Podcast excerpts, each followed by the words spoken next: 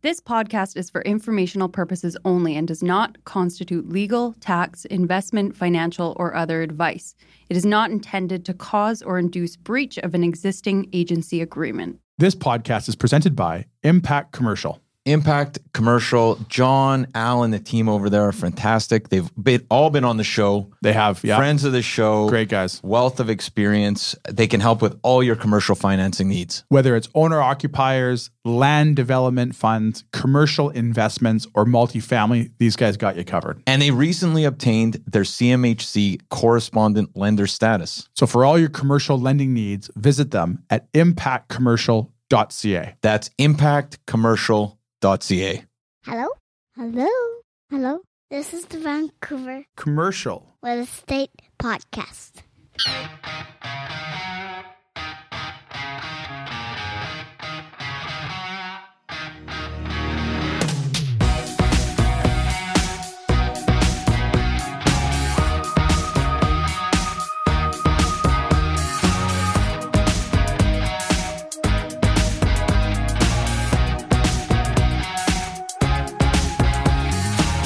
And welcome back to the Vancouver Commercial Real Estate Podcast. I'm your host, Corey Wright. And I'm your other host, at least for the time being, Matt Scalina. And I'm I'm just sitting in. I'm Adam Scalina. And I gotta say, before we get to today's episode, top 40 business iTunes. Congratulations, I Corey. think I think we got to say thank you to everyone for for helping promote the show and get it out there. yeah. And thanks a- for uh, listening, everybody. We've had some actually some great feedback already. I was looking in the top 40, uh, and I believe you're the only regional business podcast out there in the top 40. Top 40 in Canada.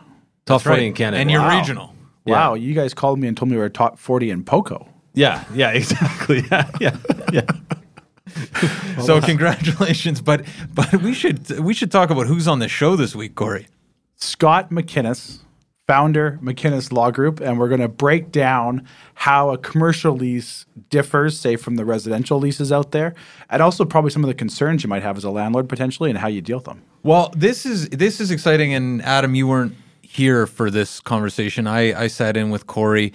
The differences between a residential lease and a commercial lease are vast. Very, And- very vast. And uh, commercial leases are, and this is not to scare anyone, quite a bit more complicated. Yep. So this is a really interesting conversation to talk about risks, the way to approach them, the lack of the Residential Tenancy Act, and Yeah. what that means. So this is this was a really interesting conversation. Yeah, no, it was really good. And, and speaking of risks, I was, you know, over the weekend there, I was trying to catch up on my my V reps, uh, my podcast there, and Yeah. and I, I I caught the one just a couple weeks ago, and, and Adam.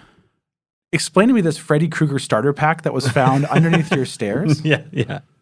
Yeah, exactly. You It might have was, to uh, back up and explain what I- the well, yeah, we talked about it on VREP, but the uh, we found a bag under my stairs in my back deck that had a rope, uh, a uh, an axe, like a like a not not like a hatchet, I guess they'd call it, well a hatchet with red with red, red blood on it, red all over Um, it. a set of a set of finger claws. They call that they call that red blood evidence. yeah. an old hockey mask. Uh, no, it didn't. It had a balaclava. It did have. It, it had a. It had a, billy bat? essentially a hatch, a hatchet, a billy bat, and a balaclava, and that was and, enough and, to. and a bag of needles. oh yeah, and a bag of needles. Well, uh, up into the bag of needles part there, I thought you were just gearing up for your next episode of Yellowstone with that.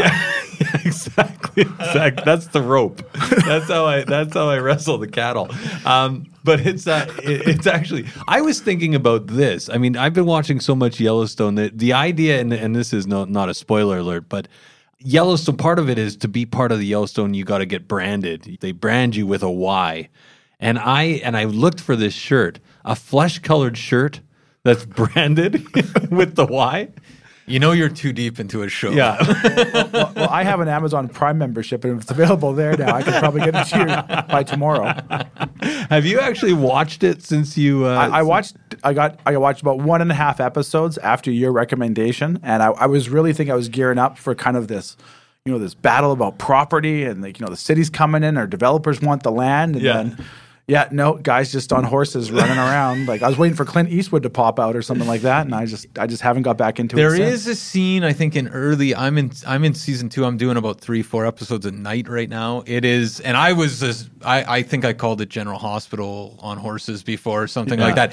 It does get better. I think your dad was right, Corey, when he said that. Yeah, my, Uh, dad, my, dad, my dad watches it. It does get better. And in season two, there is a developer who is put on a horse with a noose around his neck, and they slap the horses. Uh, Well, they do that in. Vancouver all the time too.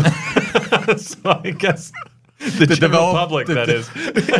It's, it's called the public hearing. Yeah, yeah, exactly. Doesn't the city do that to developers all yeah, the time? Yeah, you got to get through four of them now to, to, to get your building going. yeah, exactly. um, yeah, and and quickly though, Corey, we on our last episode on on VREP, we talked about the residential market being kind of spotty right now, Yeah. and things kind of changing. And I was actually just having a conversation with someone this morning about this idea. Is as we open up, and a lot of people now have their first dose of the vaccine. Yeah. Um, a lot of people now are talking about they're excited. I think there's going to be an announcement like in the first week of June. We're going back. I think we're going back, and and to some extent, some Yeah. kind of opening. Um, a lot of people are going to now focus on going to restaurants again, um, you know, uh, seeing their friends and family, that sort of Yeah. thing, right? Especially if people have the first dose of vaccine, and the weather's good. Like Yes. today, it's Yes. it's Friday, it's beautiful outside. We're all in really good moods. It feels like we're opening. There's right? optimism out there. There's optimism. Yeah. So we're thinking that the market might actually, people might take their eye off real estate, residential real estate for a bit and focus on other things over the summer. It could even. specifically commercial real estate. Yeah. Well, it could actually result in a bit of a breath uh, over the summer, right? And I think we're going to have a busy fall, I would imagine. But how is the commercial real estate market? M- Remember that horse that had the developer in a noose on, and they kicked the horse, and the horse just takes off? Yeah. That's the commercial real estate market right now. Really? Gone. It's the horse. It's the horse. Nice. It's extremely busy. Lots of optimism out there. Again, lack of inventory still exists in the marketplace right now. And I think one thing we've seen a lot of is we talked a little bit on a previous episode, but retail side of it. There's a lot of things out there. There's a lot of people that are getting excited, that see the light at the end of the tunnel, that are getting ready to go. That coupled with lack of inventory creates that storm in their market. And we, we've seen it still pretty consistently. Like there's been ups and downs along the way, but we're really starting to feel that hype come right Is, back into is it. it busier right now than it was in March? Would you say? Yeah, I, I would say that overall. You mean there was you know going back into March, April. You mean we, we had a lag there, like a lot of other people did, like ups and downs a little bit. But right now, there's that optimism out there. There's investment money coming back into the marketplace.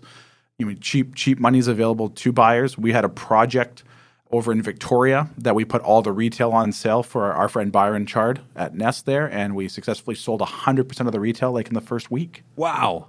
So you mean the market is it's moving. There's exciting out there. Um, you know, I, I think we're going to have a really, really strong end to 2021 as the vaccine rollout continues and people try to get back to like, like what normal is. And I think 2022 and 2023, we've got some really, really good stuff ahead of us. I think a lot of people that thought a year ago that you know, no one's ever going to go back to the office. A lot of people, I think, are looking forward to getting back to the office now Yeah. that they're getting vaccinated. So I think as fall comes, I mean, depending on what you read, there's hopeful maybe we might be seeing concerts or even catch a Canuck game this fall or winter time. Um, there's a lot of excitement, you know, flurrying in the market, and the, the nice weather always helps. Downtown is going to explode. Yeah, I feel like downtown is going to be so busy this, uh, you know, in the last half of this year if things really open up. I think uh, I, I feel like yeah, if if people have the opportunity to go back to restaurants and connect, I am so keen to be in a crowd. Yeah. Like I would have never thought I'd ever say this two years ago. Yeah. But right now, like I'm almost looking at tomorrow thinking, okay, where's the busiest place I can hang Yeah. around Well, it, it- to be fair, it's been a few weeks since the anti-mask rally. Just kidding. no, that's not true. Matt's not an anti-masker. with pearly whites like that, I can see why you would be. so so what is the busy like we talk a lot about industrial Yeah. being always kind of like uh it, it's like maybe the, the the the fastest moving horse Yeah. uh what what other markets are busy right now you know, believe it or not, multifamily has Yeah. been has been extremely busy. Again, lack of inventory. Um, we've had some recent buildings like through the company that we've actually obtained multiple offers on them in the multifamily sector, not only in the Lower Mainland but Vancouver Island. So we're seeing a lot of uptick in that side of things. But I mean, between that and your industrial are probably your two things that are moving the fastest. Obviously, offices and retail, there's still that little bit of wait and see, but there hasn't been discounts and there hasn't been, you know, that stuff flood the market like I think maybe a year ago we anticipated. Right. And I think as people start coming back to the office, the retailers start getting busier again, the restaurants start opening again. All that's going to go kind of feed in back to what we call our new normal, and maybe hopefully in 12 months from now, we all might look back on this and just realize it was sort of a blip in the big screen. Obviously, it was something that was very serious that had to be dealt with.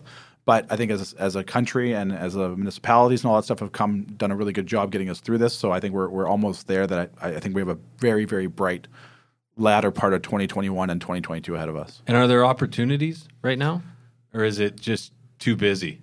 I'm, I'm, I'm slow to answer because I'm trying to think where an opportunity even exists right now. Yeah. Lack of inventory is our biggest problem. So if there is an opportunity, it's, it's gone. That's So it's horse- a that sellers. is- It's a sellers. It's a market. seller's market overall. I mean, and again, it, it's it, there's pocket markets that maybe aren't as strong. Would you would you sell right now? I I don't like selling anything ever. I, I try to. Right. I mean, I, I got kids that. I mean, that got to survive 20 years down the road, and with the cost of inflation, if I don't be able to pass something on, they might they might not make it. So, you mean, I think right now, you know, unless you had to sell, unless you were in a position you had to sell, I wouldn't be a seller. But in saying that, if there was an opportunity where I felt like my my asset was peaking in value, Right. and I could move that money into something where I was getting in maybe more towards the starting point of maybe a 10 year trajectory, I would I would probably look at that. Right, and the reason I, I ask would you sell right now, I guess, is I'm trying to get a sense because if you look at single family in January and Yeah. February, in hindsight, you know there was so little inventory. You know, you saw some prices that you can't replicate those now. Astronomical you couldn't you couldn't prices, yeah. replicate it in, Yeah. in even March, April, right? Um, so so yeah, I'm thinking of it in that way. I, I think we're all kind of long term hold guys, real estate wise, though. Yeah, and, and in commercial too, you mean there, there, we suffer from a lack of inventory quite consistently, and especially in a city like like Vancouver, where you are landlocked. Victoria's got water challenges right along with Kelowna and all the markets that you kind of want to buy in. There's just not really a lot of stock, and now when you have you know federal, you know, sorry, na- national attention on it, you've got local attention, you've got international attention on it. It just makes that that that buyer's pool that much bigger, and the inventory just looks that much smaller. So. I mean, we, we now we have cheap money in the marketplace that, that things tend to move quite quickly. How many international buyers are coming in? Does it does it seem like that's an active segment for in the commercial market right now? Um, to be honest with you, probably not. And when I think if there is anything, you mean over the past year, we've probably seen more interest from companies like, say, in Seattle or California, where they're looking at the challenges down there they've had, and they've looked to probably reposition some of their portfolios maybe into BC because BC's done a really good job weathering the COVID crisis and stuff like that. So I think people are, are relooking at. So when we say international buyers, they're not kind of the the people you might think that were causing problems maybe a couple of years ago. The province assumed, which we found out was never really the case. It's more people from like Americans looking to reposition some of their portfolios up here because we have so much demand for the product and things seem to consistently, you know, year after year, keep going in the right direction. Fantastic. Well, without further ado, why don't we cut to our interview with Scott McInnes? Enjoy, guys.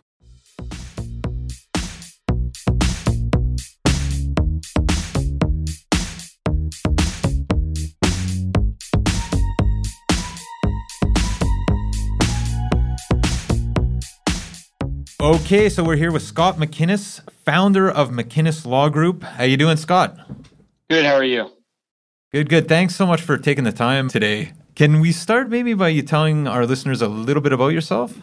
Yeah, sure. So I'm a lawyer. I was called in 2019. My article at a downtown law firm is about 85 lawyers there. And then I switched out and I started practicing in a small two lawyer law firm in North Burnaby. And I just opened my own practice in the beginning of this year. Wow, and you've you and, and you're good friends with Corey Wright. That's a good that's a good connection. Uh, yeah, he's uh, he played a bit of a role in helping me decide to make the jump, and yeah, I'm I'm grateful I did. Well, that's probably one of the only guys that said I've probably provided good advice to them in the business world lately. Scott, thank you so much for taking the time out of your day today. One question we get quite consistently from a from an investor standpoint is what is a commercial lease? Because sometimes, you know, even from a tenant standpoint or even maybe an investor who's buying a space, they're given this 20 or 30, 60 page document and they they look at it kind of dumbfounded not knowing what it is, or maybe they're used to Residential Tenancy Act leases that are just a couple pages. Can you maybe sort of unpack a little bit what a commercial lease is and sort of why it's in place and go from there? Yeah, sure. So, you know, a lease of any kind over land grants the right to the tenant of the exclusive use and enjoyment of the property.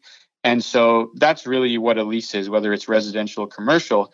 What makes it different in the commercial context is that um, commercial leases are not constrained heavily uh, by statute. So, in the residential context, we have the BC Residential Tenancy Act, and it is very strict in terms of the relationship between landlord and tenant. Um, it prescribes very detailed rules on how that relationship works. And so, in the commercial context, there is not such a constraint. There are some statutes that provide for different rules and regulations, but not the same as the residential context. And, and part of the reason for that is that I think the law makes a distinction in that a residential lease for for you know a renter is is a home. It's it's you know where a family lives, and so they recognize the power kind of imbalance between landlord and tenant often. If they got given a big 60 page lease, many of them would not have the money to go have it reviewed by a landlord. So they strictly constrain rules on, you know, how you can kick a tenant out, what's the rental increase that you can uh, give a tenant each year, what's the kind of damage deposit they can ask for. Those are all strictly regulated under the Residential Tenancy Act. And the Residential Tenancy Act goes even a bit further and says, um, you know, notwithstanding any other agreement between landlord and tenant, if you guys agree to something that in any way violates the Residential Tenancy Act, it's as if it doesn't exist. So, in the commercial context, you know, it's a lot more open ended. And so, to your point, what's a commercial lease? So, a commercial lease is just the document that governs the rights between landlord and tenant in the commercial context for a piece of property, whether it's strata or you know um, non-strata. It doesn't matter. So, it will contain all the rights and remedies um, available to either party um, you know, supplemented by statute to a small degree, but that's going to be basically your Bible for moving forward in your relationship between landlord and tenant. And is there any larger government entity that that's regulating the space, or because at least in this case seems like it's much more binding than than you know if I have a tenant in the residential context and I I, I draft up you know an assortment of rules that we agree to but don't abide by the residential tenancy regulations do i have that right? No not really yeah. So in the in the residential context you don't really have the right to force on rules that violate the rta but in the commercial context let's say you know you have a schedule of rules and regulations you know no smoking no pets this kind of thing. You can put in your lease what rights and remedies the landlord has when a tenant violates those those um, those rules. And it's it's much broader. The power for a landlord to go in and serve a notice of default basically is up to the parties agreement. Like you know you could have a lease that provides on any default uh, of the commercial lease that the landlord um, gets a right to reentry and they can terminate without any notice. Um, now oftentimes tenants counsel if a tenant get, gets a lease like that they'll have it reviewed and tenants counsel will say hey hey you know take that out. We're not getting you're not granting you the right to immediate termination. You know we're going to get a grace period to fix it. But I think that's what makes commercial leasing also so interesting is that it's so open to parties to negotiate what kind of rules they, they want. And, you know, you'll see the power dynamic play out on kind of who wants to lease more, who wants to blink first. Well, that's one challenge that we, we hear consistently on the on the residential side of it, and we're not, we're not we don't want to paint a bad picture of tenants, but the the reality is maybe there is some more challenging tenants out there than others, and on the residential side, it seems like it's very, very in favor of the tenant that they could maybe cause problems or not pay or whatever. And there's sort of a, a bureaucratic process you have to go through that sometimes might take very weeks or, yeah. or months to get them out. In commercial, it sounds like like we can sort of just, hey, this is our lease, this is how it reads. You don't do this, I have the ability to do this, and and how quickly can I do that? Can I you know get a tenant out within three days, five days, or a week, or am I stuck having to go through that long, drawn out sort of process that I have to go through on the residential side, which could be sometimes months before I uh, before I get uh, an answer. Right. So now, depending on the type of breach that a tenant does in the commercial context, like um, there are instances where um, if the lease provides it, you can terminate, re-enter, and not have to go to court. Just you know, you post your notice of termination, you um, hire a bailiff, they go in, change the locks, and um, you know that's that. In the residential context, it's you know it's a whole different ballgame. You have to get an order for possession in your hand. You have to file with the the residential tenancy branch. You have to have a you know uh, a hearing. You have to exchange evidence. It's it's quite a process. And to your point, um, the the law kind of has changed like over the last like four or five decades. Like it's you can kind of see it like as a pendulum that swings back and forth between residential tenants having more rights and landlords having more rights. And I would say that in today's current um, environment, the, the tenant certainly has more rights um, in, in the residential context. And no, there is no body that governs commercial commercial leasing like that. Like sometimes commercial leases will have an arbitration clause where the parties agree to, to resolve any disputes through arbitration but the, no, there is no like commercial tenancy branch where you have to file and, and serve notice that way. Just thinking about the benefits of being a commercial landlord as opposed to a residential landlord, it seems pretty clear that the situation as a landlord in the commercial space is is a lot. Uh, you're in a, you're in a much better position. The only thing that I'm thinking of here is, you know, we're we're throwing around words like 40 page leases, 60 page leases, counsel. Is there an instance in commercial real estate where you don't need a lawyer to to draft up a lease, um, or or is this something that kind of a mom and pop investor can figure out themselves?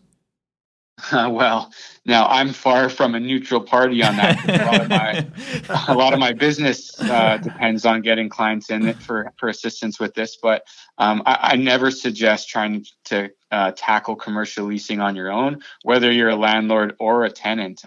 These documents are very complex.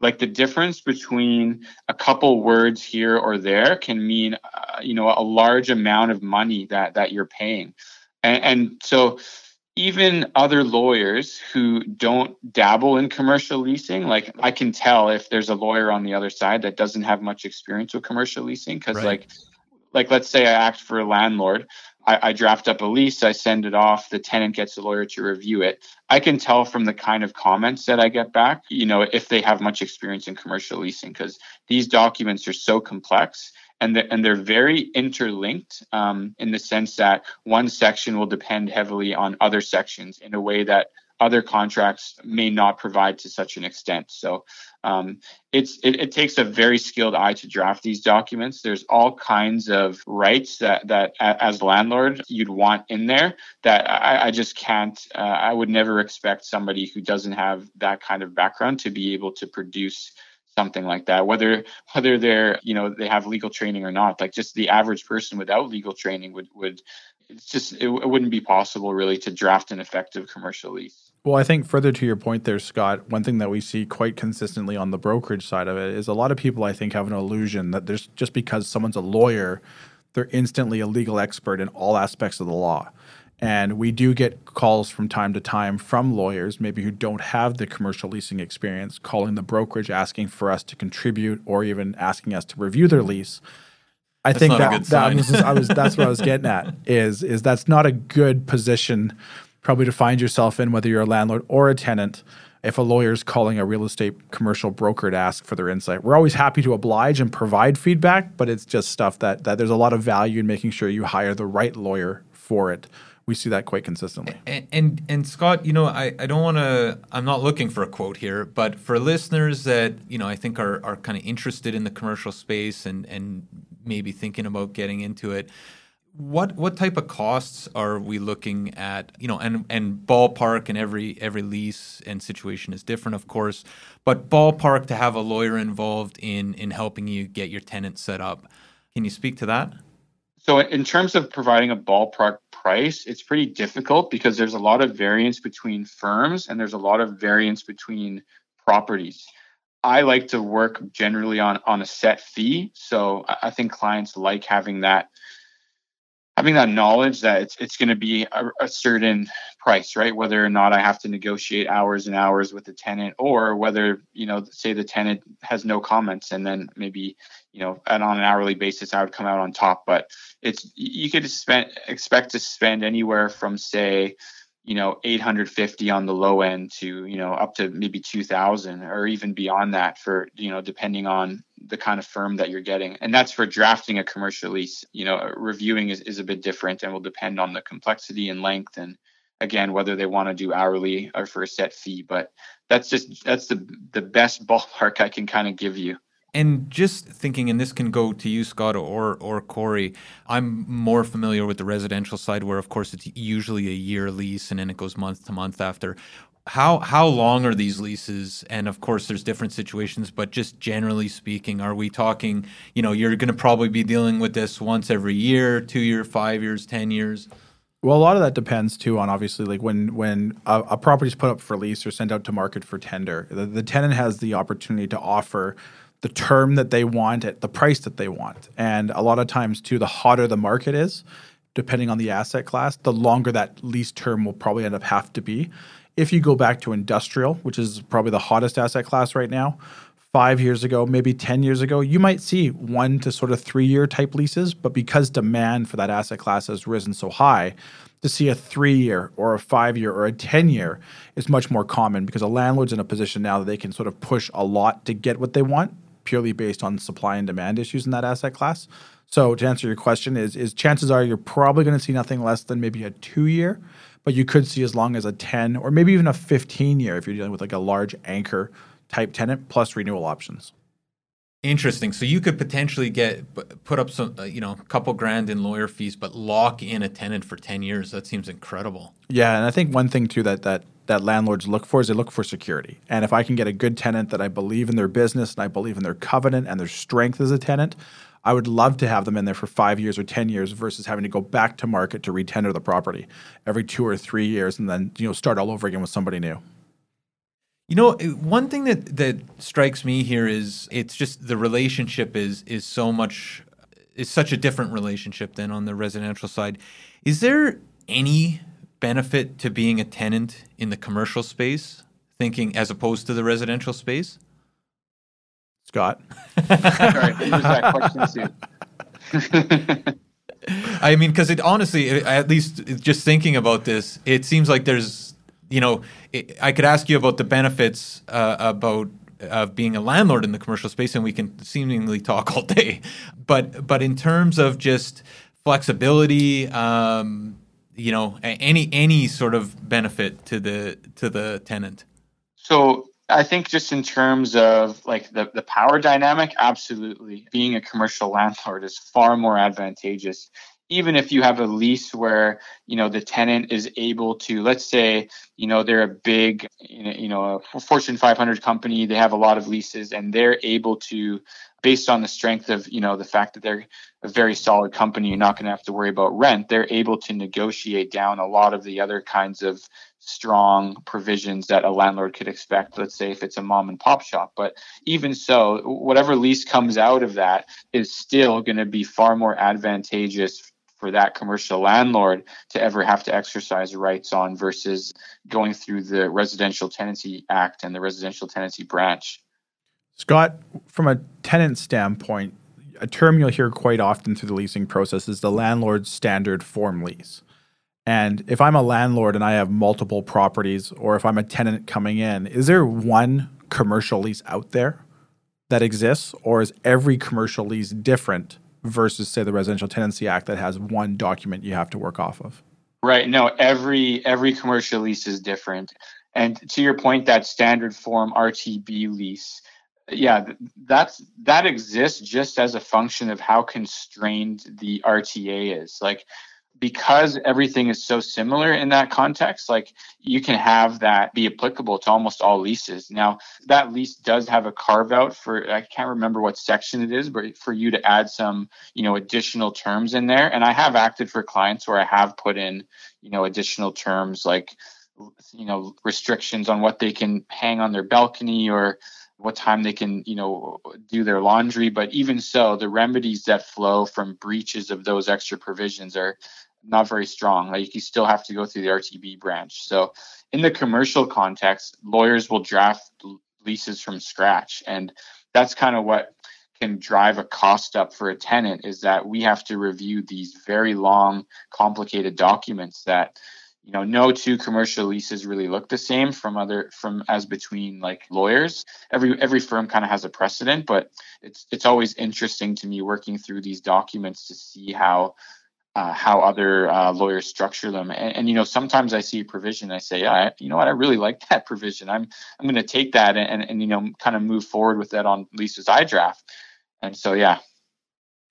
You know one thing about the last year year and a half with COVID is we saw a lot of rent deferral on the residential side, right? And actually, I, I don't think we actually saw as much as we might have expected, but there was the ability to defer rent and a lot of talk of that early on. Was there anything similar in the commercial leasing world? And I guess thinking about that, how has COVID changed commercial leasing? Yeah, so there was a government program that came out. I, I think it was the CECRA. I, I, can't quite recall the acronym, where if landlords entered into uh, rent reduction agreements with tenants, uh, and they had to be very specific, they had to use the form that the government wanted. If I recall correctly, it was over first three months, and then they added a fourth month where the, the landlord would agree to accept 25% of the monthly rent from tenants, and that uh, the government would make up. I think the government would pay 50%, was it? Yeah, it was and 50%. Then, and then I think it was landlords would have to pay back only 25% of that. Corey, that, I think that's correct, right? Yeah, that is correct. Yeah. So the program, how it worked is sort of like the government pitched in 50, the landlord would collect 25 from the tenant, and then the landlord would have to sort of eat 25% of it. Everyone kind of doing their share, and it was up to a, the landlord had to give a break to the tenant of a minimum of 75%. We had some clients that actually would allow their tenants to have free rent just to try to help get them through the short term there. But Justin Trudeau paid 50, landlord paid 50, tenant paid 50. Uncle right. Justin, very good. Yeah, Uncle Justin. One thing that strikes me is say, what about this situation, Scott? You enter in as a tenant, you enter into, you know, you, you start a cafe in 2018, you're going gangbusters. Let's just say you enter into a five or seven or 10 year lease. And I don't know if that's actually commonplace in, in that space, but but let's assume it is. And COVID hits, and you, you basically want to walk away from from that agreement that has five, seven, eight years uh, on it. What what does that situation look like? What are the risks to the tenant in that situation, and I guess to the to the landlord? So now, depending on the lease, but just generally speaking, the landlord has a couple of rights. So they could go in and um, now it depends. So if they're if they're just like they're just walking outright, taking all their stuff and leaving, then there's nothing to what's called distress against, which is the seizure of the tenant's goods. So that remedy is open to the landlord, depending on, like I say, their lease and how they want to proceed under what's called the Rent Distress Act. They could go in and take some of the tenant's property, ideally through through a bailiff. Next thing they could do is they could, depending on the lease again, if it provides for it, they could re-enter and terminate the lease if they do that, they have a duty to mitigate their losses. So they would have to go out and start trying to find a replacement tenant, you know, to enter into in a new lease. But however, provided they're exercising those efforts, the tenant is liable for all the months as they fall due. Um, there's no such thing as them being, you know, liable for the total amount of the of the rent due to the end of the term because in that situation, the landlord would have an incentive to go in, terminate, rent it the next month, and then basically get years of rent up front. Right. And, and and they would experience what's called double recovery. Uh, the law doesn't like double recovery, so um, with each month that passes that they didn't find a tenant, they would be entitled to the rent for that month. And then the last thing they could do is they could affirm the lease. So rather than terminating and re entering, they could just basically sue periodically for the amount that's due. And in that instance, they don't have a duty to go mitigate or find a new tenant because the tenant the tenancy is still intact.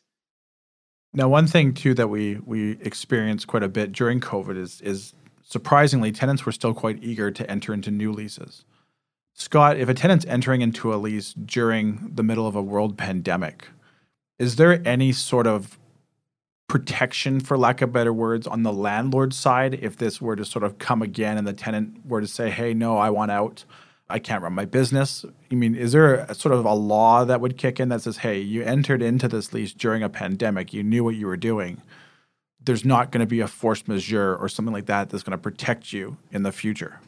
Right. So, uh, force majeure clauses got a ton of spotlight when the pandemic started. Um, and so, basically, the idea behind the force majeure clause is that if they're now and again these are drafted from scratch between leases like they, uh, one force majeure clause in one lease could be very different than the other but generally the idea behind them is that if an event occurs that kind of is not within the reasonable contemplation of the parties and not within their control that prevents one of them from undertaking the obligations imposed on them by the lease that those obligations would be suspended until the termination of whatever event is going on that prevented them fr- from undertaking those uh, obligations. And sometimes it helps tenants based on the wording of the clause.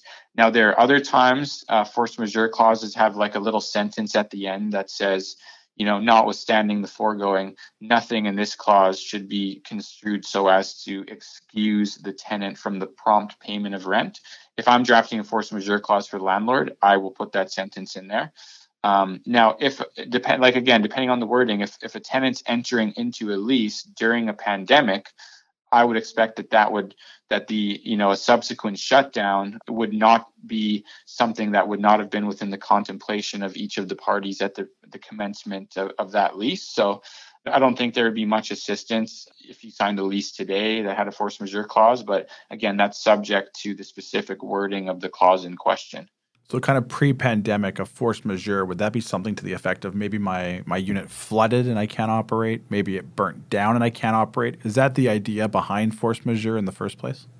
Uh, so uh, burn, burning down is a bit different, but more more they're more like you know like war or like strikes or or uh, some people think of acts of God like any embargoes or like an interruption of some kind of supply of raw material or you know it would depend i guess on, on, the wording of the clause but it's not impossible that an earthquake could could fit in there.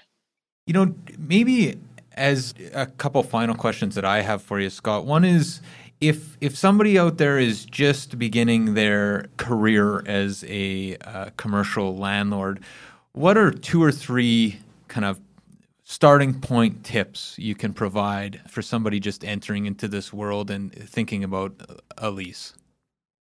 Um, okay, so the first thing I would I would be hire a lawyer to get you get your lease done.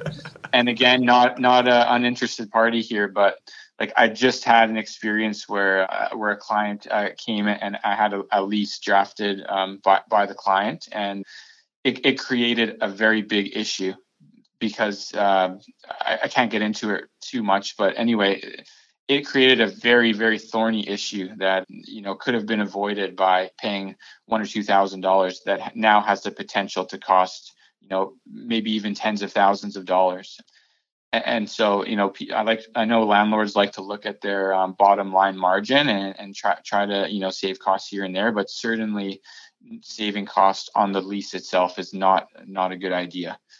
So that would be my first suggestion. My second suggestion would be to do your diligence on the tenant. You know, review their financials, make make sure that if they're not an established business, you're going to want a personal guarantee from them. So if it's a corporate tenant, so if the tenant's coming in and they're organized through a corporation on any default or any lawsuit that has to happen, if there's no personal guarantor, you can only sue that corporation And so if that corporation doesn't have any assets in it at the end, you're going to get what's called a dry judgment. It's going to, you know, be a piece of paper that you're never going to collect on. So to sidestep that, prudent landlords in this such an instance would ask the owner of that company to personally guarantee the obligations of the commercial tenant under the lease and that you know they agree to indemnify and and pay any losses that the landlord experienced based on the tenant's breach the corporate tenant's breach. So that'd be the uh, second thing do your due diligence make sure you get a good deposit and and you know think about guarantors if there's any.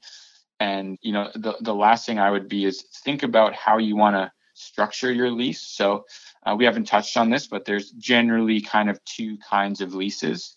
There's what's called a gross lease where the landlord says okay i want $5000 a month and that's it uh, that you know that'll go towards paying whatever um, utilities or taxes or, or, whatever kind of expenses the landlord incurs as a result of their ownership. The five thousand is is the whole that they're getting.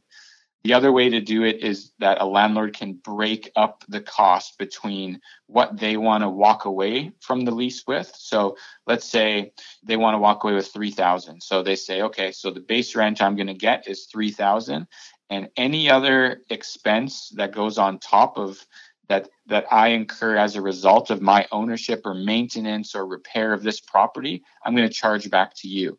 And, and you kind of need a careful eye. You need to keep a lot of receipts, so it's a bit more work, but that kind of allows for the contemplation of unforeseen costs that that come up that you have to spend you know during the course of the lease so that would be the, the last point is consider how you want to structure your payment whether you're happy to just take a take a check every month or or, or you want to have it a bit more complicated where you you have your walk away money and then you have your expenses that you know gets passed on to the tenant Scott, you mentioned there about personal guarantees and stuff like that. One thing we see a lot of is we hear the word guarantor and we hear the word indemnifier. Is there a difference between those two in regards to a lease if I'm a tenant or, say, a landlord looking to protect myself? Right. The language on that, you have to be careful on how you draft it because kind of one doesn't necessarily create the rights just because it's titled that way.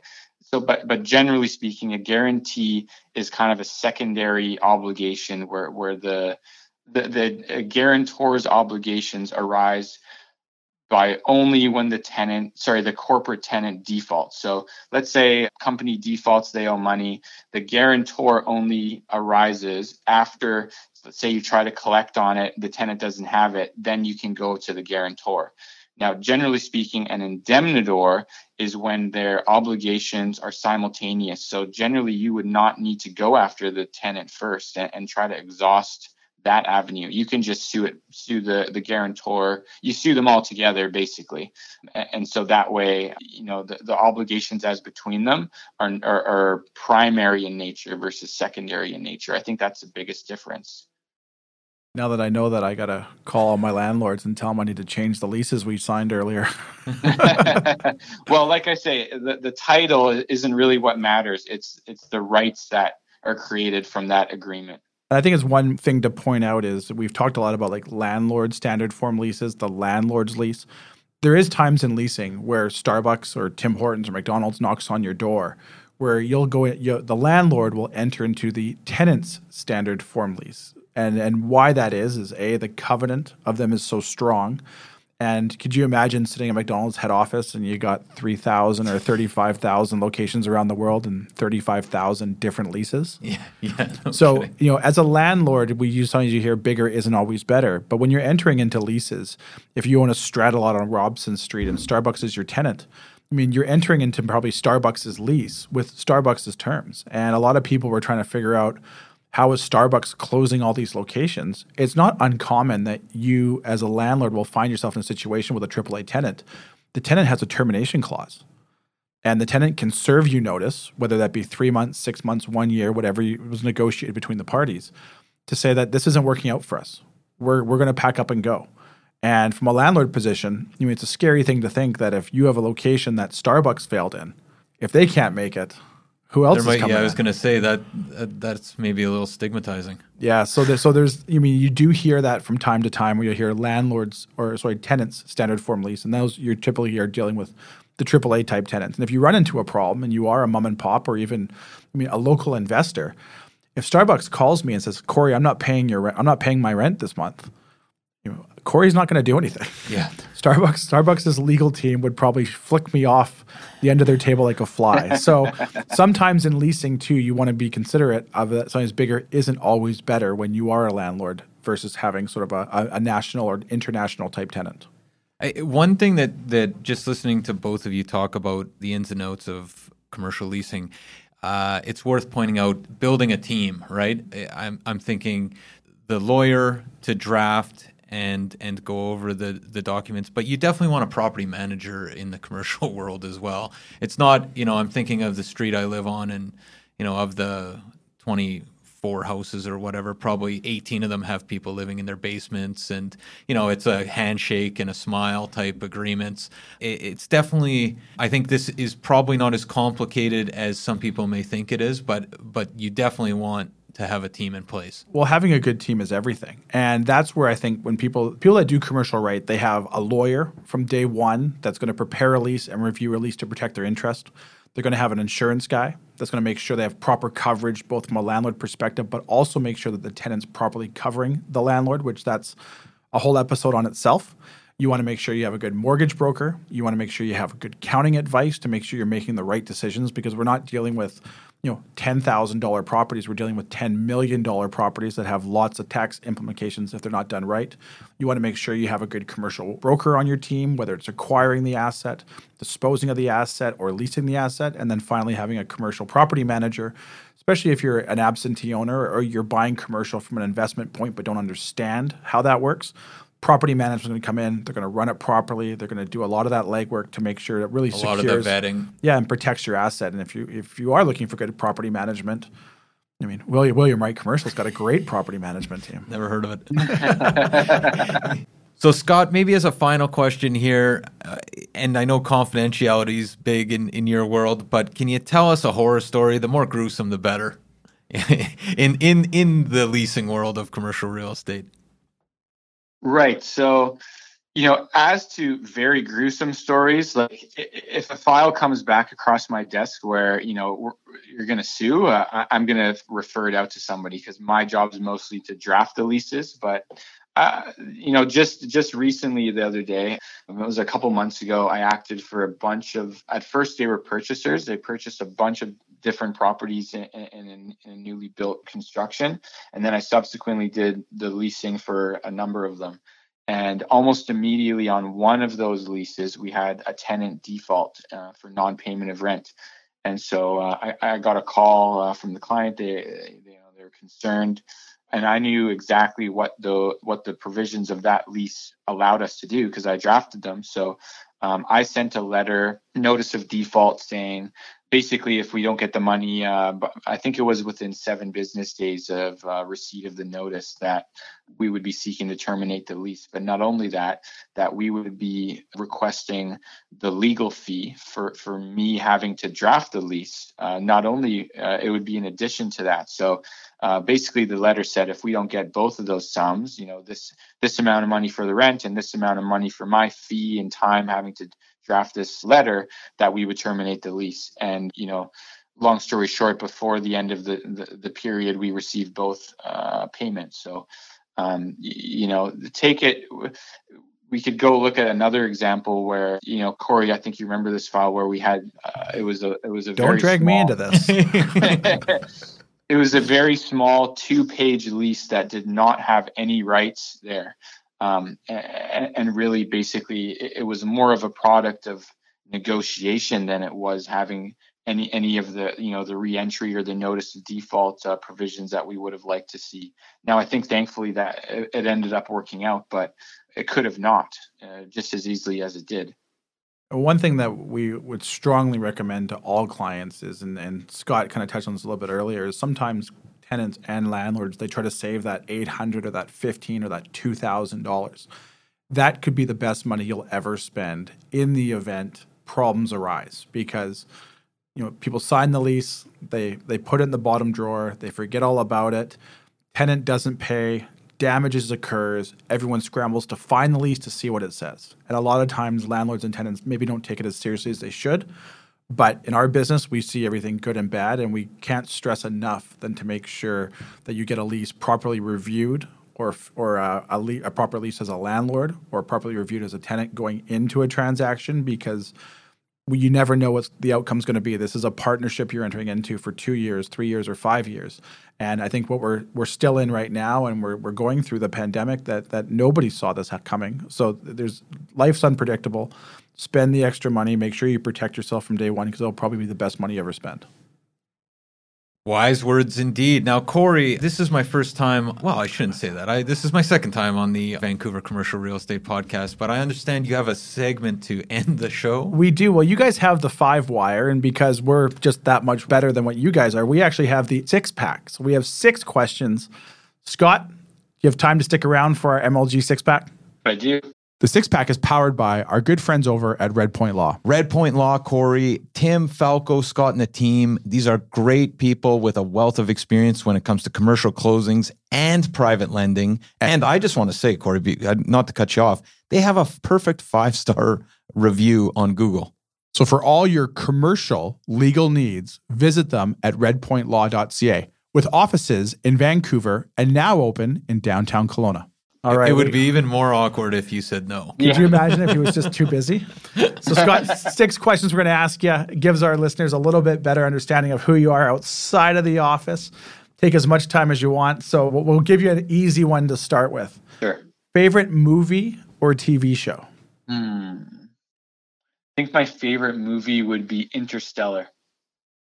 Interesting. Interesting. I think that tells that actually yeah. speaks volumes about who you are, Scott. I, I wrote down Care Bears. That's a close second. One book you'd recommend. Book I recommend.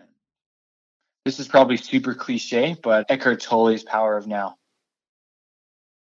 I don't know if that is cliche. I don't. I I would.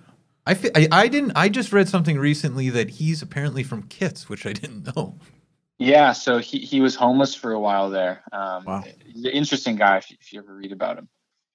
All right. Robert Munsch, cross that out. These predictions didn't really yeah, go well. I'm 0 for 2 so far. Scott, a quote that inspires you or a quote that you live by? Mm. And to give you an example, my quote is whatever Matt says to me before we go on air. That's what I live by. Um, Where am I? how did I get myself stuck in this? It could be business related. It could be maybe uh, maybe a sports hero had said it. Maybe an actor. You know, I just uh, had a, heard a great quote yesterday. A leader without followers is just a guy out taking a walk. That's a great quote. Yeah. Well, how, how, am I going to follow that now? well, hopefully you do, because if you don't, that means Matt's just out for a walk. we can come back to that. We'll give you. We'll give you a little bit. I know I got one. You got so, one? Okay, go ahead. So it's it's Joe Rogan, and he says something to the effect of live your life in a way that it's as if people are watching a movie of you in the future and that you would want to live the life that would make that movie. Something to that effect. I like it. Well, I could I could I you thought you were going to say uh, a dance like no one's watching. But, but but that's that's way better. I'd be I'd be fearful if people watched my life's movie. That would be that would be a blockbuster bomb. At the- All right, Scott. Favorite vacation spot? Uh, Playa del Carmen, Mexico. Oh, nice. good one. Good one. Nice. Good one. Favorite music group or song? I got this one. I, am I think my prediction's right on this one. So Scott, you got no pressure here. Probably not. Uh, I like Mobb Deep. Wow. Man, uh, Celine Dion, Scott, scratch. You contain multitudes. This is this is a. Uh, these are the first time I've ever seen these questions and I think these are really great. They they kind of capture uh, the complexity. Well, well, now that I know Scott was probably one of those guys in high school driving around with all four windows down and the rap music blaring, and now he's sitting there handling my, handles my whole life from a legal standpoint. all right, Scott. Last question. Uh, what is one piece of advice you would maybe give our listeners if they were looking to enter into the commercial real estate world, whether it be a tenant or a landlord, or from an investment standpoint? Is there any any advice you could throw out there? I would say just do your diligence, right? So you know, give this podcast a listen and, you know, kind of take some notes and you'll get a sense of, you know, where the danger points are, where, where the, you know, where you need to pay attention to. So I, I like what you said about having different professionals in line. So you're going to want to talk to your mortgage broker to see what financing looks like for you. If you need financing, you're going to need insurance in place. You're going to need a good broker to find a, a property that, that you're either going to rent or purchase and you're going to need a lawyer to, to walk you through the paperwork, whether it's purchasing or, or drafting uh, in the leasing context. Well, so yeah, just do your diligence, I would say. I'm glad you said, I'm glad you recommended people to listen to this podcast because I was 0 for 5 up until that on predictions. and then I had written down that Scott's going to tell everyone to listen to this podcast, which will be his piece of advice. So one for six so far over here on the MLG six pack. yeah. That that was that was great though, Scott. Thanks thanks so much for your time. And and how can people find out more about what you're doing over at McInnes Law Group? Uh, so yeah, I, I have a different uh, bunch of different practice areas on my uh, website. Uh, I, I, do make commercial real estate kind of a, a, focus, whether it's purchasing, selling, or leasing. You know, I also act for businesses, whether they're looking to incorporate or need a shareholders agreement. I do that kind of business law type work as well. But yeah, Scott, thank you so much for taking the time out of your busy day to join us today. And thank you once again for everything. Yeah, no problem. Glad to be here. Great. Thanks a lot, Scott.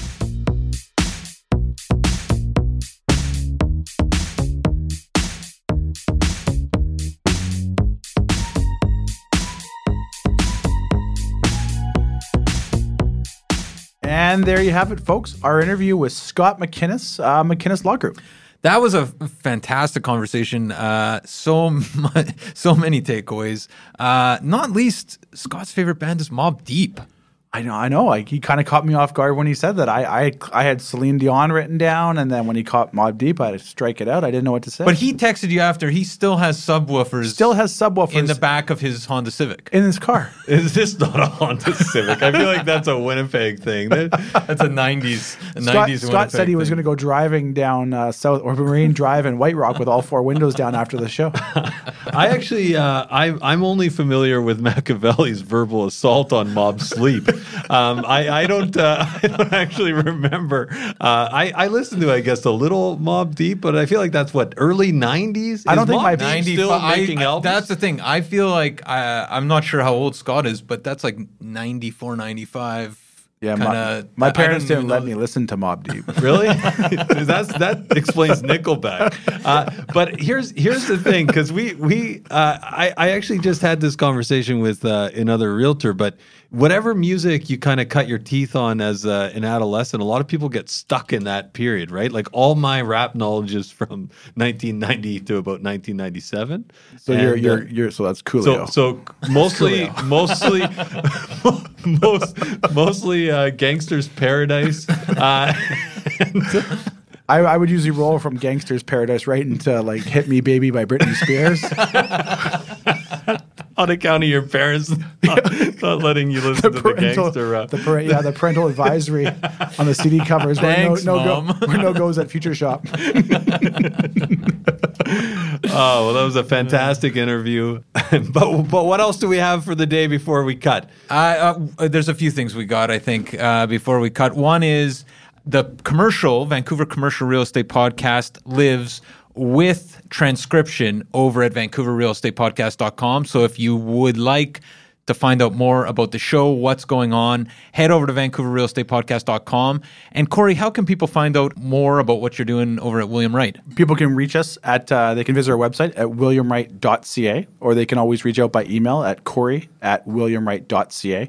Lots of exciting stuff there. They can go sign up for all of our newsletters and all that. And on top of that, I'm very pleased to say that we have a new industrial project that we'll be launching out in uh, Langford there, and we're going to be able to give away VIP access to some people. So if they want Wow. to reach us out, reach us at uh, at Corey at WilliamWright.ca. We'll put you in touch with the brokers over there, and uh, we can get you in before they go on sale the next few weeks. These are your brokers and kind of price points, Corey? Uh, they're probably starting around nine hundred thousand to a million dollars, but it's uh, over in over in the Greater Victoria area. They got about a sub one percent vacancy rate right now, uh, which some reports claim it's the lowest in North America. And the last couple projects that have launched in the area have had huge huge success. So we're very pleased to bring the the West Shore Business Park to the marketplace. And if you reach out to us, we can get you in before everyone else.